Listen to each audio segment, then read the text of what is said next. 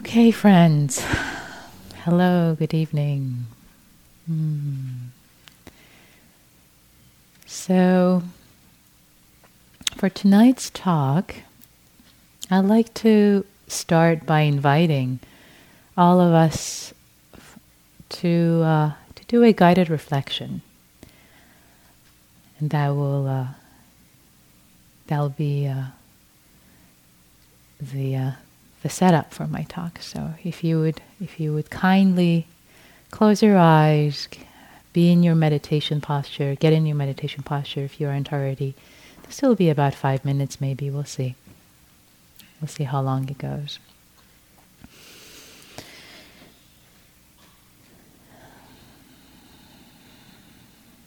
You've done this for a month or two, so you know how this works. I don't have to tell you. Make sure you're comfortable and just settle into your chair for a moment. Feeling your body, feeling your breath, just settling into the chair. Perhaps getting out of the listen to talk mode and into listen within mode.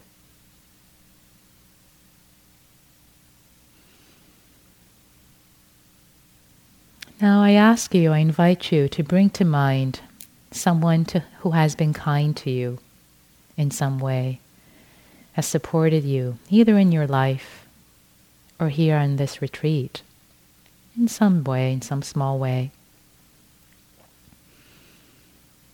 And bring to mind the act of kindness. Let it be replayed in your mind and images.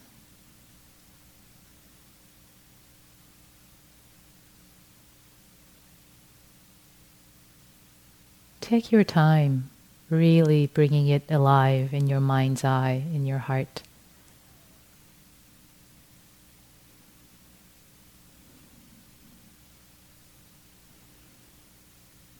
And notice what comes up in your mind, what comes up in your heart in your body. Notice what comes up as you do this.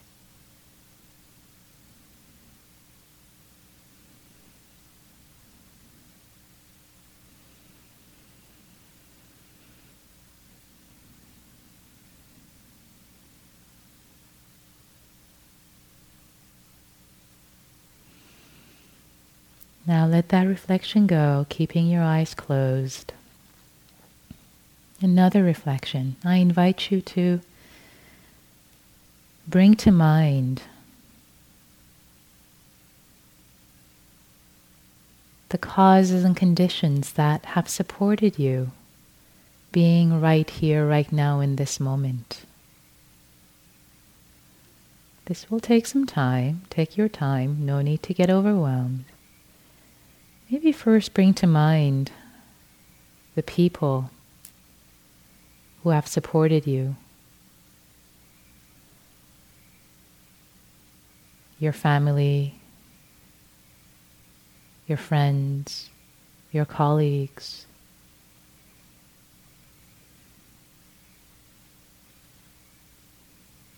That have allowed you to take this time to be here.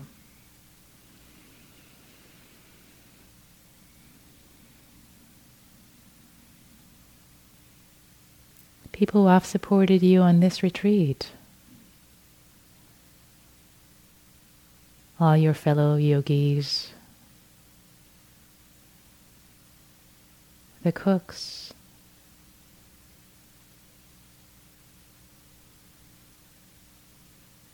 the teachers, the administrative staff, just so much support here.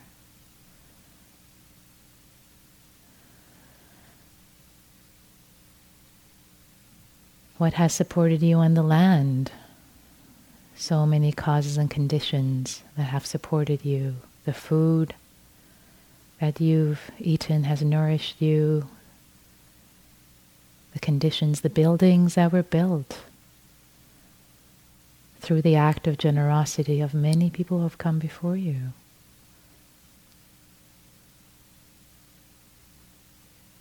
How practice has been, has been supported by the turkeys, the birds,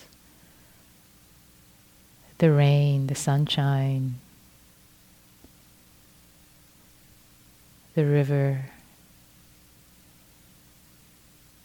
the flowers.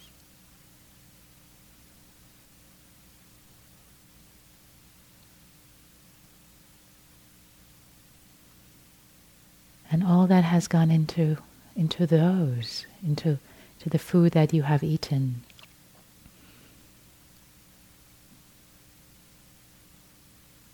The people who have grown the food, who've transported the food, who've prepared the food, the organizations that have allowed for roads to be built and maintained, for food to be transported.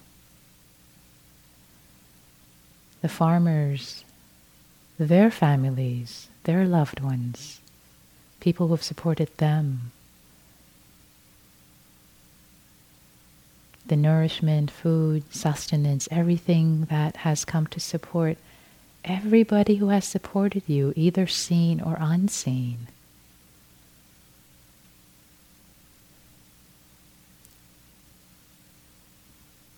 Many people you know, many, many people you don't. So many people you don't.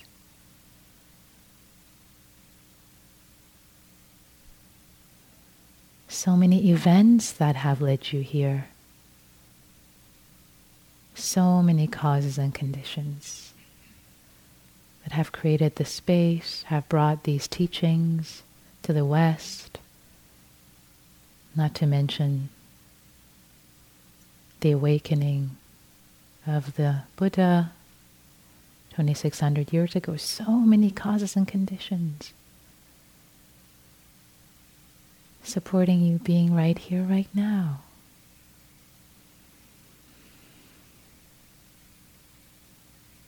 and see what comes up. Feeling how your life, you being here, this moment has been supported by so many causes and conditions, so many people.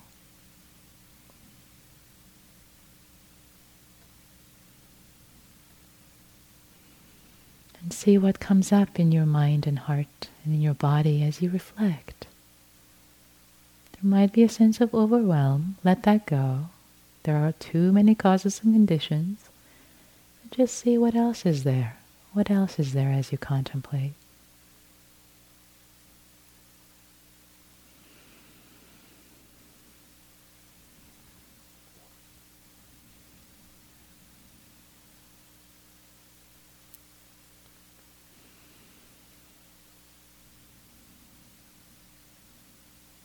Now I invite you to let that go. And the last contemplation, I invite you, this optional one, the last one is optional, is to bring to mind something, perhaps on retreat, that came up that at first was quite challenging, quite unpleasant, difficult. At the time, it felt like the sky was falling down And then it changed. It opened up. After a while, maybe after hours, maybe after days, it opened up. Perhaps to you seeing a difficult pattern. Maybe it was an insight about yourself. Or it opened up to self compassion or to wisdom, joy, developing, cultivating capabilities that previously had seemed beyond your reach, but because you were pushed to your edge, that difficulty, that unpleasantness opened to something you were grateful for.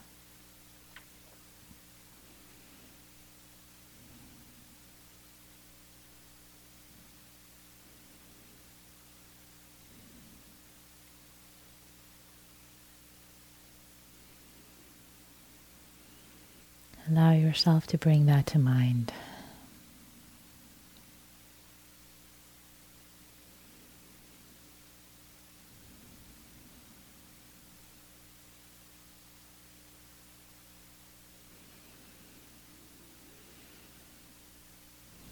So you can let that go also. Let that reflection go. And when you're ready, you can open your eyes.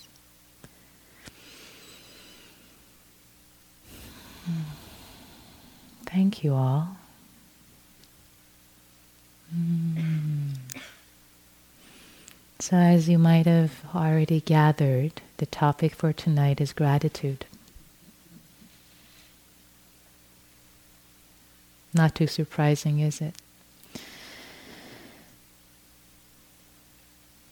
So, gratitude. Gratitude. It doesn't need a definition, does it?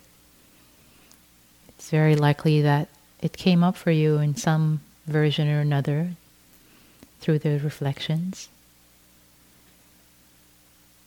Even though it doesn't need a definition, I'll offer one from the source of all human knowledge, known as the Wikipedia.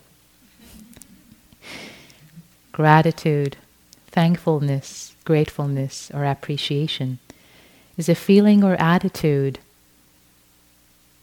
in acknowledgement of a benefit that one has received or will receive. I also found another definition which I actually like even more an affirmation of goodness. It's just an affirmation of goodness, gratitude.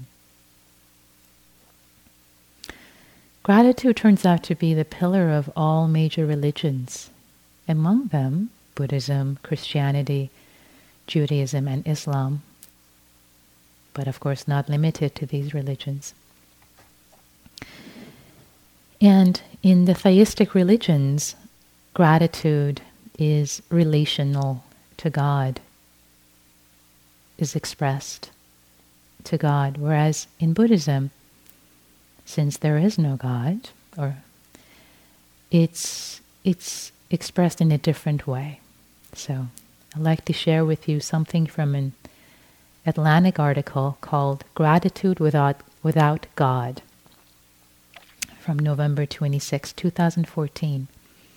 And actually, the article was is not about Buddhism, but it could very well be. It's actually it's about studying gratitude. Um, science has recently taken a lot of interest in the past decade or so in studying gratitude and the benefits of gratitude. So um, this is from that perspective. And I'll bring some more of that uh, in tonight also because I think it's actually quite supportive to the practice, to our practice. So Robert Emmons, who's really the eminent um, psychologist studying gratitude at uh, the University of California, Davis, who's written the book Thanks! Exclamation point, how practicing gratitude can make you happier. That's a good title, isn't it? He says, We all begin life dependent on others, and most of us end life dependent on others. If we are lucky, in between, we have roughly 60 years or so of unacknowledged dependency. Isn't that great? 60 years or so of unacknowledged dependency. The human condition is such that throughout life, not just at the beginning and end, we are profoundly dependent on other people. Gratitude is the truest approach to life. We did not create or fashion ourselves. We did not birth ourselves. Life is about giving, receiving, and repaying. We are receptive beings dependent on the help of others, on their gifts, and on their kindness. So, in that way, since we're all born and since we all survive off the generosity of others and then die, gratitude is the natural organizing principle of life.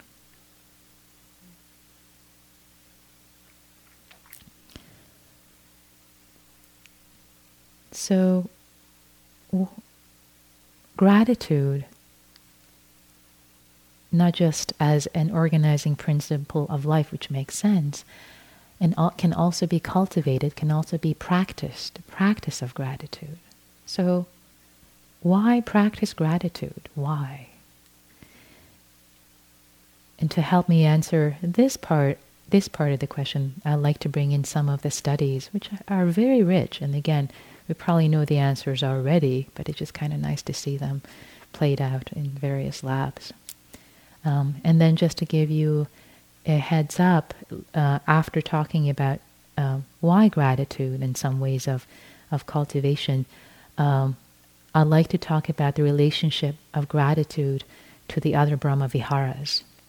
Um, so stay tuned for that. That's kind of what's coming up. So, so as I mentioned, science, positive psychology has taken great interest in studying gratitude and studying it both as the short term experience as an emotion of gratitude, which is called state gratitude, just experiencing in a, in a moment, but also in terms of how frequently people feel gratitude as a trait gratitude, how, gratitude, how grateful people tend to be over time as a trait, and how these two relate to each other. And of course, thanks to neural plasticity, practicing a lot of state gratitude, cultivating state gratitude, bringing it up, can lead to trait gratitude, like many other things. So, on the path, gratitude opens us up instead of us contra- contracting and closing up. It really opens us up for life, for contact with others, for, for being open. It's like tilling the soil. And as I mentioned, I will talk about its relationship to kindness, vicarious joy, compassion, and generosity. So, why practice compassion? Well, basically, it's good for you.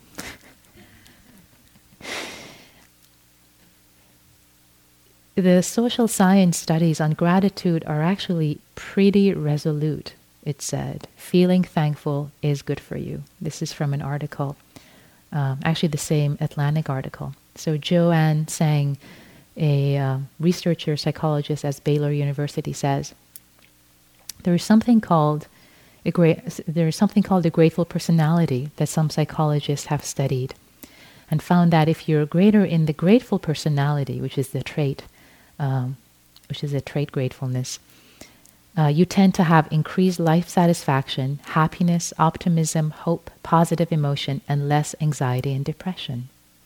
Hmm.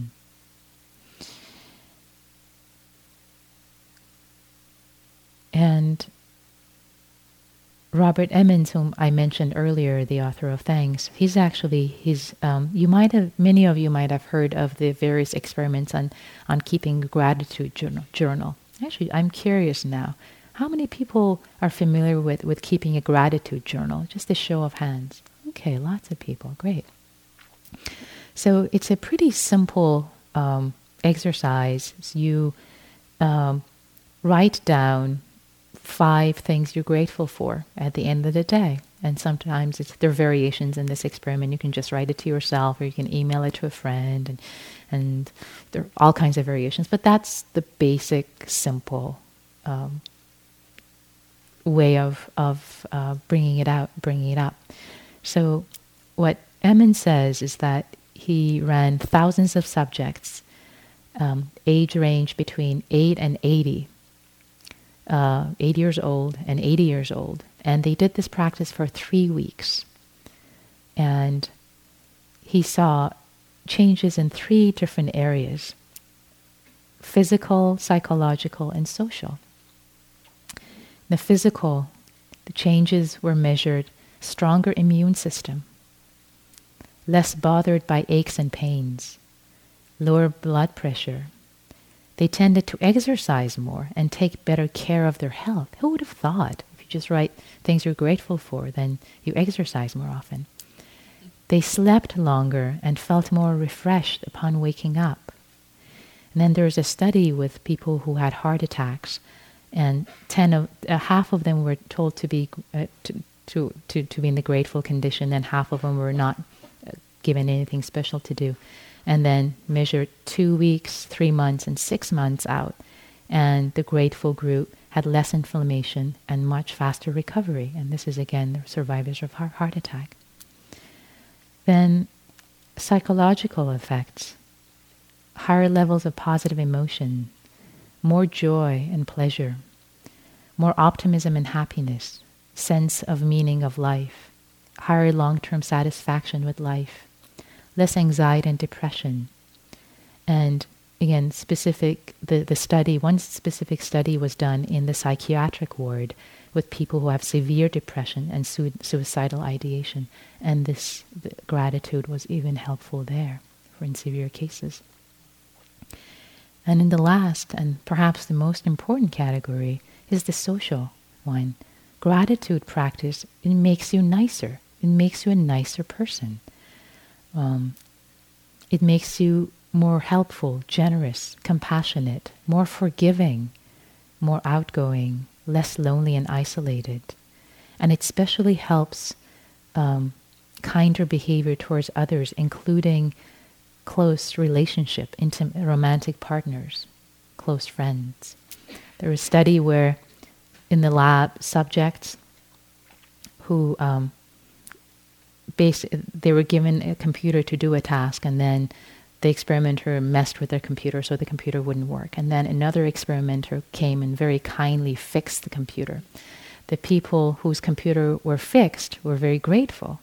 And then they were more likely to help other people in the lab, and it's part of the experiment. So, so gratitude makes you more helpful towards others. It's, it's um, as I'll talk about, it's a, uh, it's a circle of giving and receiving.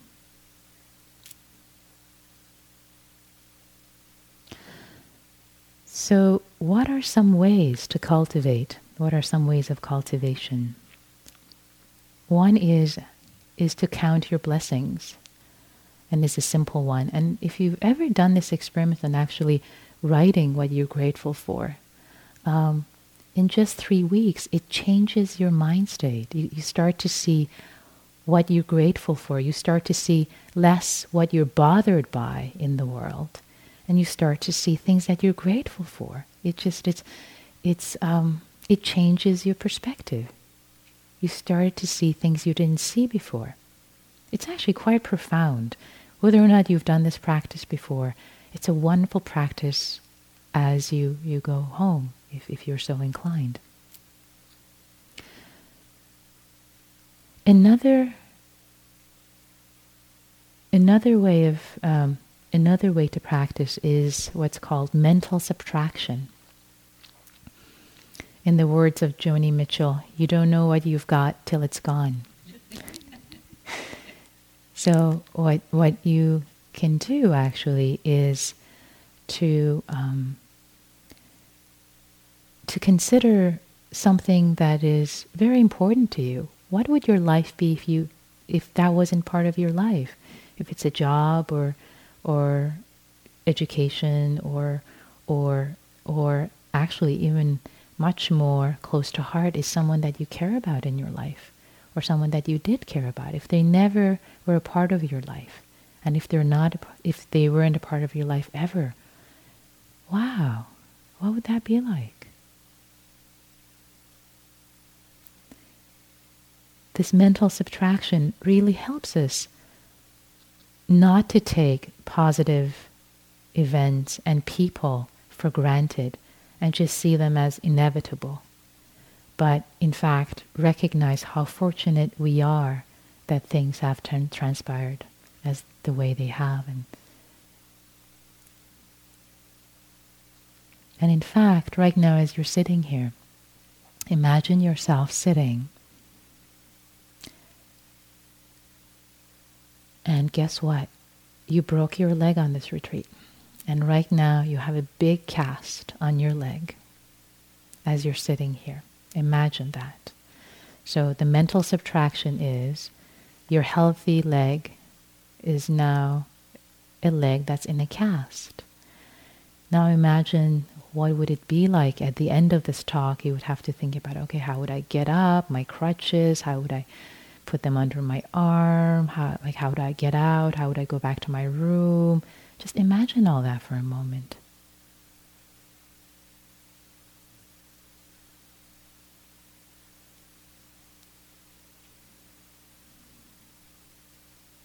And now realize you don't have a broken leg. wow. What a blessing. Wow. Don't you feel grateful? You don't have to go through all the, the you know, the difficulty of getting up and the crutches and all that. Mental subtraction helps you not to take what you take for granted for granted. There's so much we take for granted.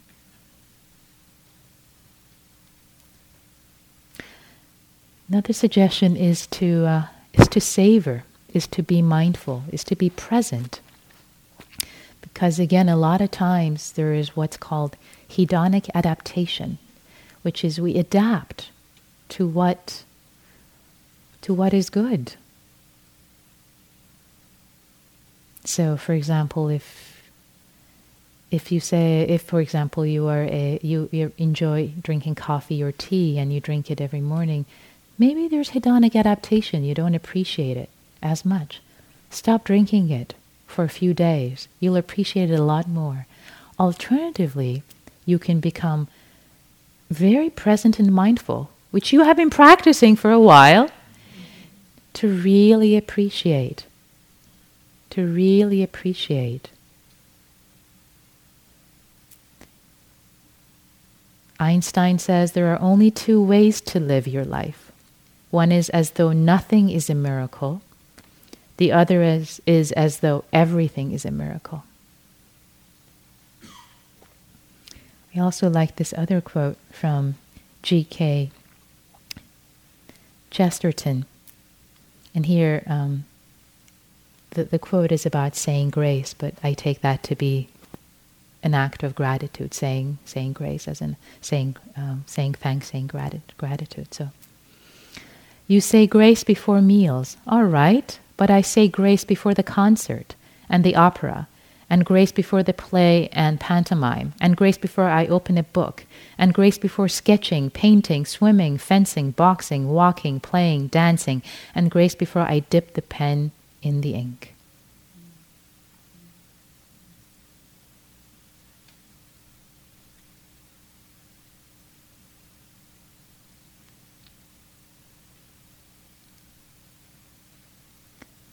Another strategy, another another way of cultivating is to say thanks. It's just to say thanks. Is to actually es- express your gratitude. Martin Seligman, who's the father of positive psychology, he led a study in 2005 where people wrote and delivered gratitude letters to people. And so, so they wrote gratitude letter to someone that they um, they were grateful for, and then they actually delivered them, and then they sat down and read the letter out loud slowly. And six up to uh, up to six months after this event, their level of happiness increased. It's a pretty significant thing to do to express thanks, especially in that way, in that very very measured way. And again, it's it's a beautiful practice. It's a beautiful practice to write a letter of gratitude and then read it to someone, either over the phone Skype or in person.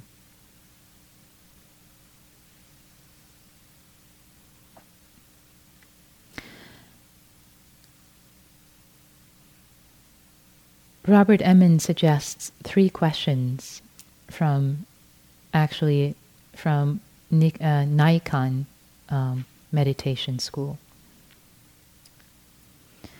The three questions is what have I received from X. The second reflection, contemplation, is what have I given to X? Actually, let's do that together for a moment. Let's just take a moment and, and bring someone to mind and just drop these reflections in, see what comes up. What have I received from so and so?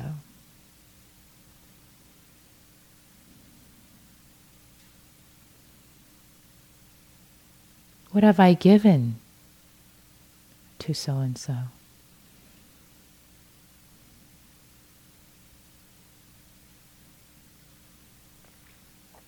The third one, not to get caught in the challenges of the question, but just to drop it in very lightly to see, to own the troubles. The question is, what troubles and difficulty have I caused? What troubles and difficulty have I caused?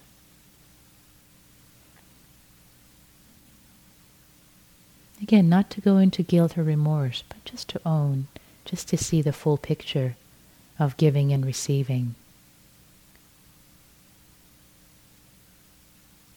Because when wherever there is lack of gratitude or troubles or difficulty that have been caused, maybe it's an opening to what hasn't been recognized or appreciated.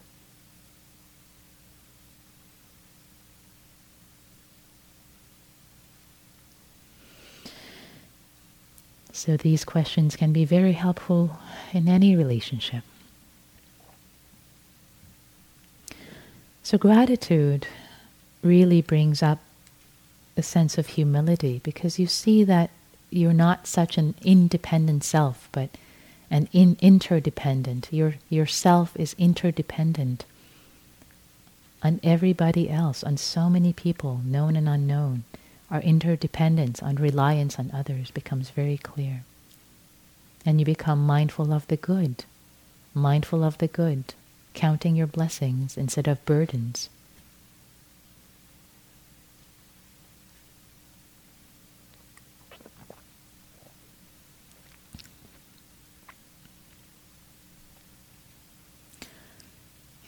So, gratitude and kindness, gratitude and metta. When we receive kindness, we become grateful. And then we act kindly. Kindness flows. Kindness flows in gra- gratitude, kindness fro- flows out. So, gratitude it feels like a relay of inflow kindness, outflow kindness. You see, it's kind of like how it's it's part of that circle of kindness. And also, gratitude is related to generosity because the kindness, the gifts that we, we give others are not just, um, are, are all of our resources. It's the kindness of our heart is a resource, is generosity of the heart that can be expressed in response to gratitude when we feel gratitude.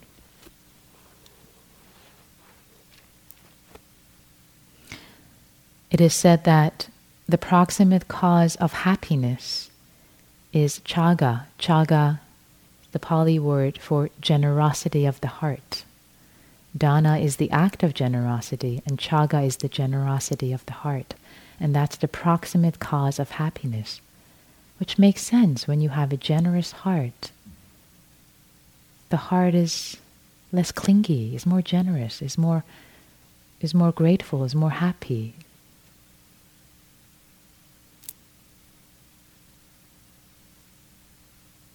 and generosity and kindness and happiness and gratitude, they all flow in and out of each other. Virtuous cycles. Gratitude and mudita, vicarious joy. As Andrea was talking about,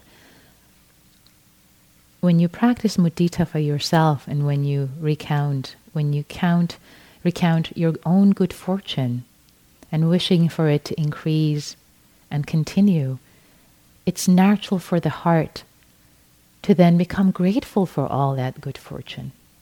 It's just natural. One practice leads to another. And again, don't take our word for it. Do it for yourself and see how it changes. Gratitude and compassion. Compassion leading to gratitude, gratitude leading to compassion. I'd like to read you a letter, actually.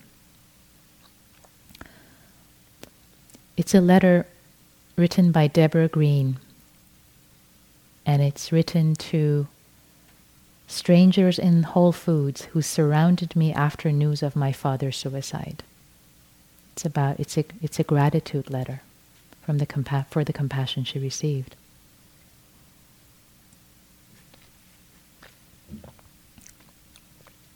Dear strangers, I remember you 10 months ago when my cell phone rang with news of my father's suicide. You were walking into Whole Foods, prepared to go about your food shopping, just as I had done only minutes before. But I had already abandoned my cart full of groceries, and I stood in the entryway of the store. My brother was on the other end of the line. He was telling me my father was dead, that he had taken his own life early that morning, and through his own sobs, I remember my brother kept saying, I'm sorry, Deborah, I'm so sorry.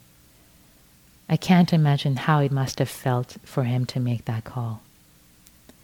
And as we hung up the phone, I started to cry and scream as my whole body trembled. This just couldn't be true. I couldn't, it couldn't be happening. Only moments before I was filling my cart with groceries, going about my errands on a normal Monday morning.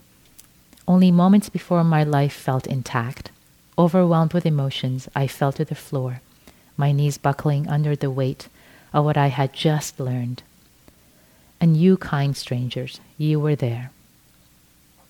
You could have kept on walking, ignoring my cries, but you didn't.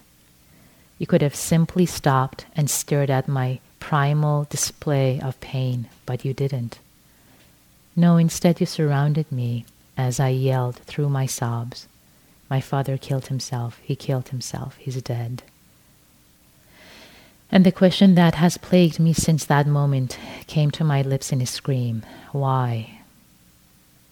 I must have asked it over and over again. I remember in that haze of emotions, one of you asked for my phone and asked who you should call. What was my password? You needed my husband's name as you searched through my contacts. I remember I could hear your words as you tried to reach my husband for me, leaving an urgent message for him to call me. I recall hearing you discuss among yourselves who would drive me home in my car and who would follow that person to bring them back to the store. You didn't even know one another, but it didn't seem to matter. You encountered me a stranger in the worst moment of my life, and you coalesced around me with common purpose to help. I remember one of you asking if you could pray for me and for my father I must have said yes, and now when I recall that Christian prayer being offered up to Jesus for my Jewish father and me, it still both brings tears to my eyes and makes me smile. In my fog, I told you that I had a friend, Pam, who worked at Whole Foods, and one of you went in search of her. Thankfully, she was there that morning, and you brought her to me. I remember the, le- the relief I felt at seeing her face, familiar and warm. She took me to the back, comforting and caring for me until I until my husband could get to me. And I even recall as I sat with her, one of you sent back a gift card to Whole Foods.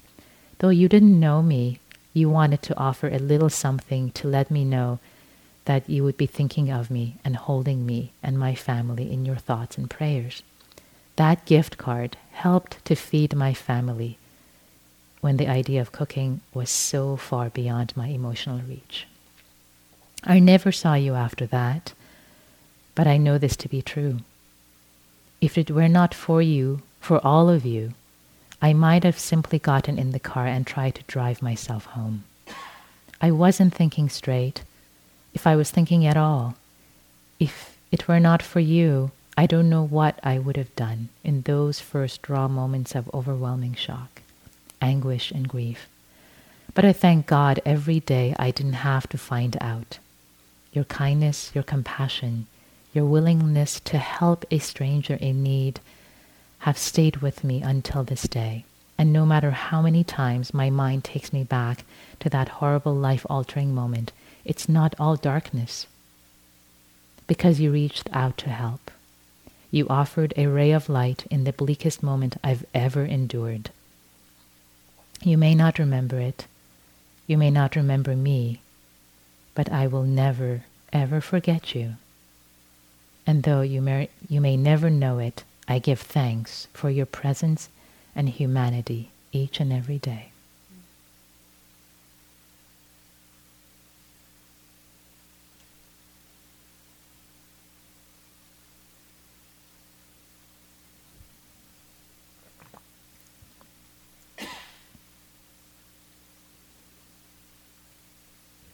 Gratitude and compassion, compassion and gratitude.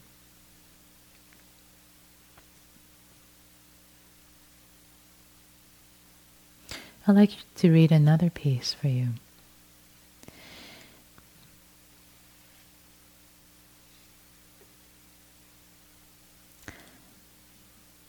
And this perhaps, this piece, is could be thought of as the connection between gratitude and death contemplation. So, as many of you might have experienced in your own practice, death contemplation can bring up a sense of gratitude for the preciousness of this life and the preciousness of of the shortness of of the fragility of this life. And it's also it's not surprising that yes various research also shows that death contemplation brings up gratitude, feeling of gratitude in people. So the next thing I like to read is is a piece written by Stephen Stücky, the abbot of, Essa, of San Francisco Zen Center, who passed away in January 1st, 2014, dealing with cancer. And these are the Thanksgiving reflections. These are this uh, couple of paragraphs are reflections from Thanksgiving reflections written December 2013 or shared December 2013 online. The challenge of this practice often slaps me in the face and sets off a series of seemingly impossible barriers. These days, as you may know, I wake up and say gratitude, and the next thought is pain in the belly, or cancer, or it's not fair. To accept such thoughts with gratitude may be impossible and even contribute to further unwholesome states of mind.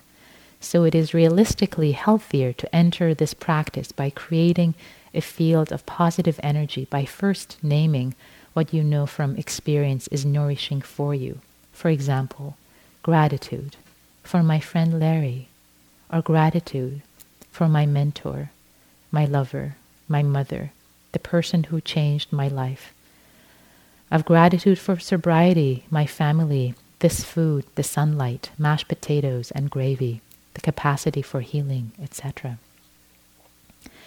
It quickly be- becomes clear that one can create an infinite list of positive nourishments, and the mere fact of being alive tells one that positive, that that is life supporting factors outweigh all others this is a basis for fundamental confidence in reality. Know that this life is rare and wonderful because it is happening right now with the full support of the universe. Wow! Once the above truth is clear, it is not so difficult to be kind. One naturally wants to give back to that from which one has received so much. And since one has received and is now receiving, so much from the mere existence of each other.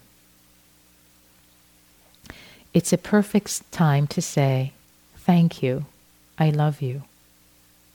I invite you to take up this practice today as a positive nourishment practice for yourself.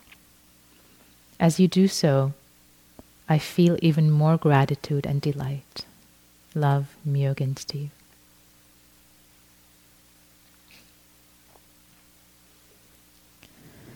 So as we we get ready to go home,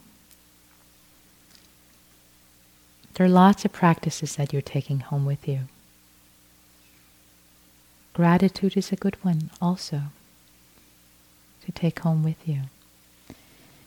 I'd like to read little story from the book A Monastery Within by Gil Fronsdal, which speaks to that speaks to practicing gratitude in daily life, which seems appropriate as the retreat is winding down. So, so listen up. So the name, the this the story is called the monastic alternative. As a teenager, she often visited the monastery. She was deeply attracted to the monastic life. The Buddha's path to liberation was what had the most meaning for her. When she became an adult, she planned on joining the monastic order. However, when she turned 21, her older sister and her sister's husband died in an accident, and she became the foster parent for their two young children. In addition, her own parents had become quite old and needed her help. As the only income earner in the family, she had to work long hours every day. She loved to meditate, but with all the work and caregiving she had to do, she had no time for it. Since she was not able to fulfill her aspirations for following the monastic path, she went to the abbess of the monastery and asked how she could follow the path with the life she had to live. The abbess said that if she couldn't meditate, did you get that? The abbess said that if she couldn't meditate, then the best alternative is to be grateful for everything.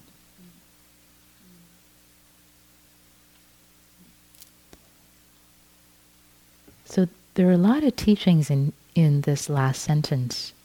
The abbess said that if she couldn't meditate, then the best alternative to be grateful for everything. It's actually a pretty radical teaching. Both as as the best alternative, but also it's to be grateful for everything.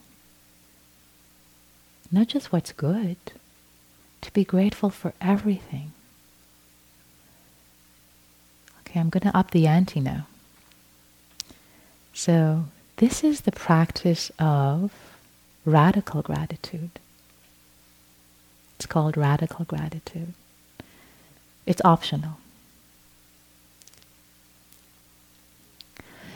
What is radical gratitude? It is being grateful for everything, not just what's good, not just what's easy to be grateful for but also asking your mind, asking, can I be grateful for this too? For this? Can I be grateful for this too? And if the answer comes back, no, this is, I can be grateful for this, don't push it. Just drop it. It's fine. So the radical gratitude is not that you should be grateful. There's no should. You shouldn't be grateful for everything. But the practice is this can I be grateful? Drop in the question Can I be grateful for this too?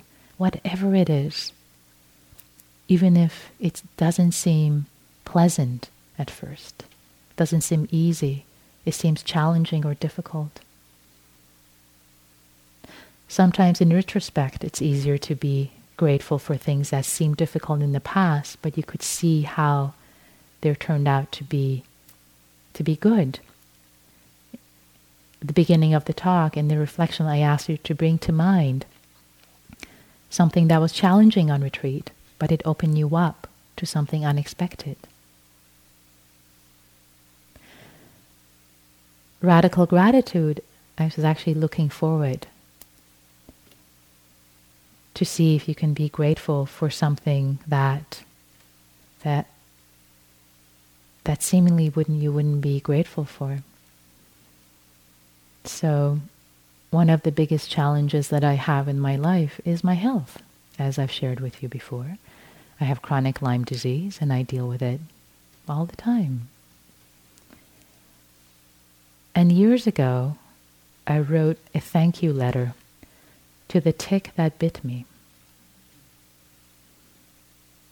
Not that I would wish this on anyone. It's, it's been harder than I can express. And yet it's been my biggest teacher. It's, it's pushed me to my edge in ways that I never wanted to be pushed, to let go in ways I never wanted to let go. And it's been one of the biggest gifts of my life. One that I wouldn't wish on anyone, but I am grateful for. I am grateful for it.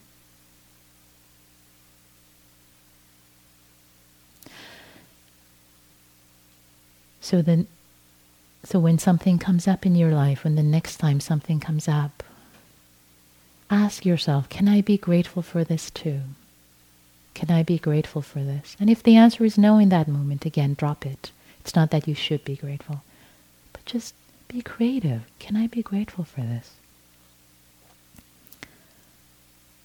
I'd like to share something with you. I, I shared teachings on radical gratitude some time ago in a short, very short talk, actually, at Dharmette of maybe five minutes at uh, Insight Meditation Center. We have these half day retreats on Wednesdays. In the morning, there's a, maybe like five minutes of instructions, and people practice for half a day, and then they come back, and there's perhaps a discussion. So I ask people what what they what arose for them, and these two short recordings of maybe five and ten minutes, they they um, they were on AudioDharma, and I didn't think anyone would listen to them. So somebody did, and um, and um, and it happened to be uh, someone who actually has a blog with 25,000 followers.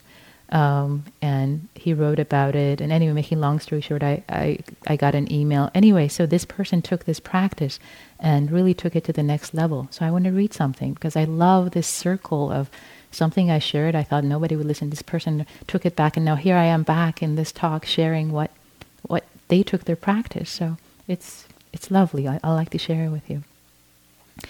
A few weeks ago, a neighbor I had not yet met, and his, his name is David Cain, and the website is called Raptitude.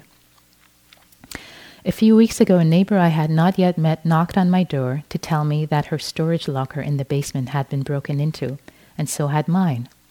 I went down there, the locker door was hanging open, and my bike was gone. They hadn't cut the lock, but had instead crowbarred the hardware entirely off the plywood door, which building management had attached with four of the tiniest screws I'd ever seen.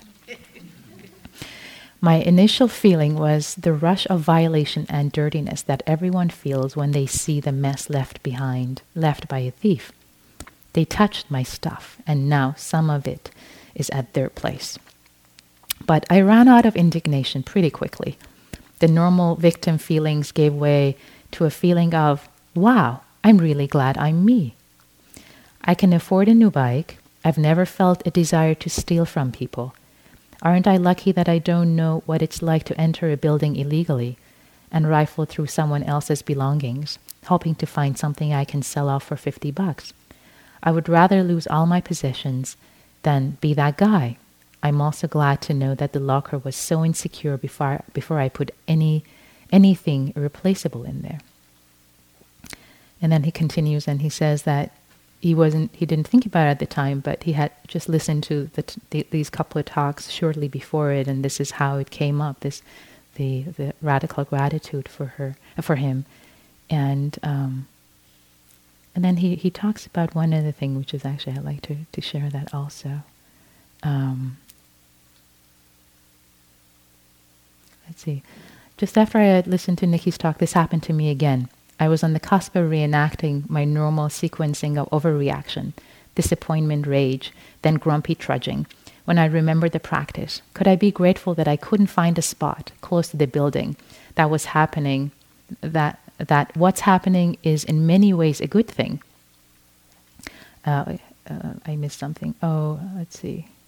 Da, da, da. Oh, here. I live in the city and make use of the parking every day. Most of the time, I can't find a spot on this on this stretch near my building, and I have to go past the building around the long side of the block. I mean, these are normal inconveniences every day, right? We all have them, right? And we grudge and like, so. Uh, when that happens, I usually end up hundreds of yards away from the door with groceries to unload. Predict- predictably, I curse my bad luck and often the people who had parked there inconsiderately or at all.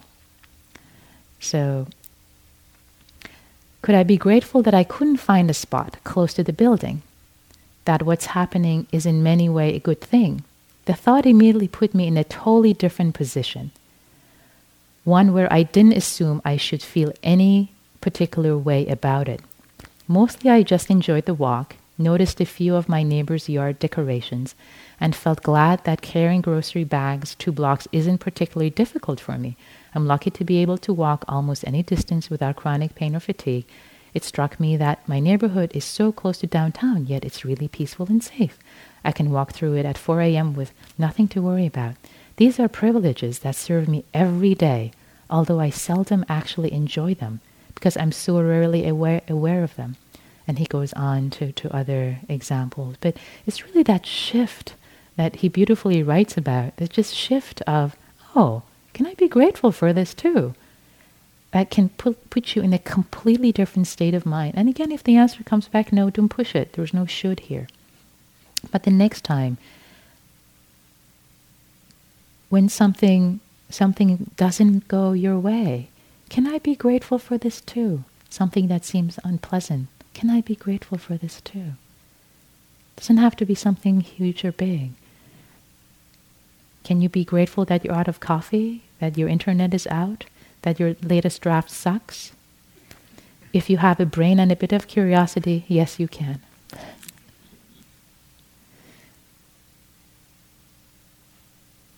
So I like to finish with a poem from Billy Mills. Billy Mills was um, he was born um, on the Pine Ridge Reservation and um, Pine Ridge Indian Reservation. He grew up in poverty and was orphaned at the age of 12. And in the 1964 Olympic Games, he won the 10,000 meter race that no American had ever won. So he has written books. Uh, the book is called Wokini New Life. And, um, and there are two words in this poem that I'll finish with. One word to, to explain is Iktomi, which is a trickster or mischievous spirit.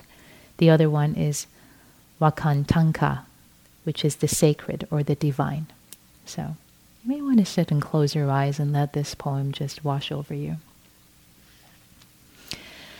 In my youth, I respected the world and life. I needed not anything but peace of heart. And yet I changed despite myself and believed in Iktomi's lies, Iktomi, the mischievous spirit. He seemed to know all the truth. He promised to make me happy. He made me ask Wakantanka for wealth, that I might have power. I was given poverty, that I might find my inner strength. I asked for fame, so others would know me.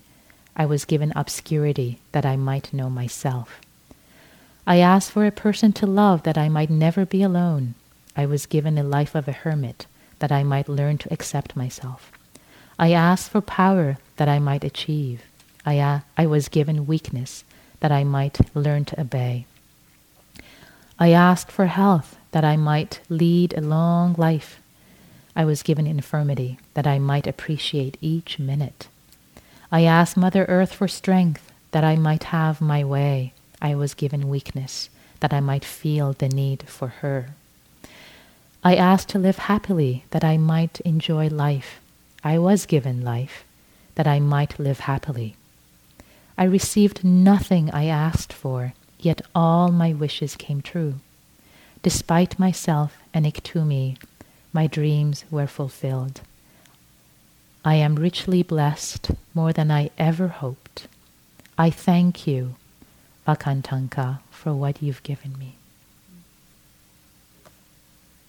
Let's just sit for a moment.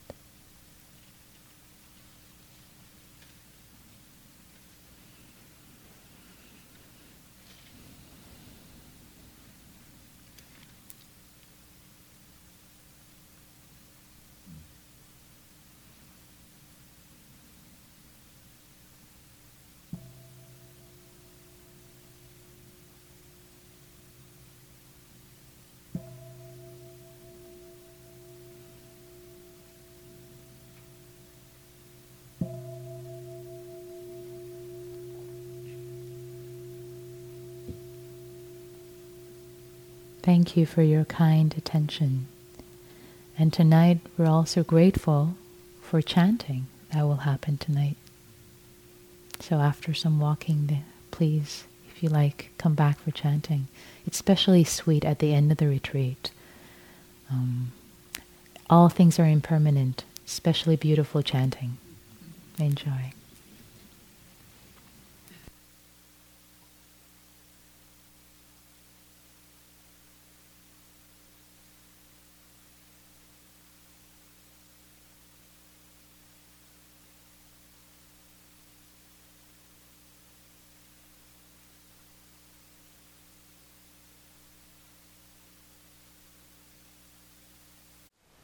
Thank you for listening. To learn how you can support the teachers and Dharma Seed, please visit dharma dharmaseed.org slash donate.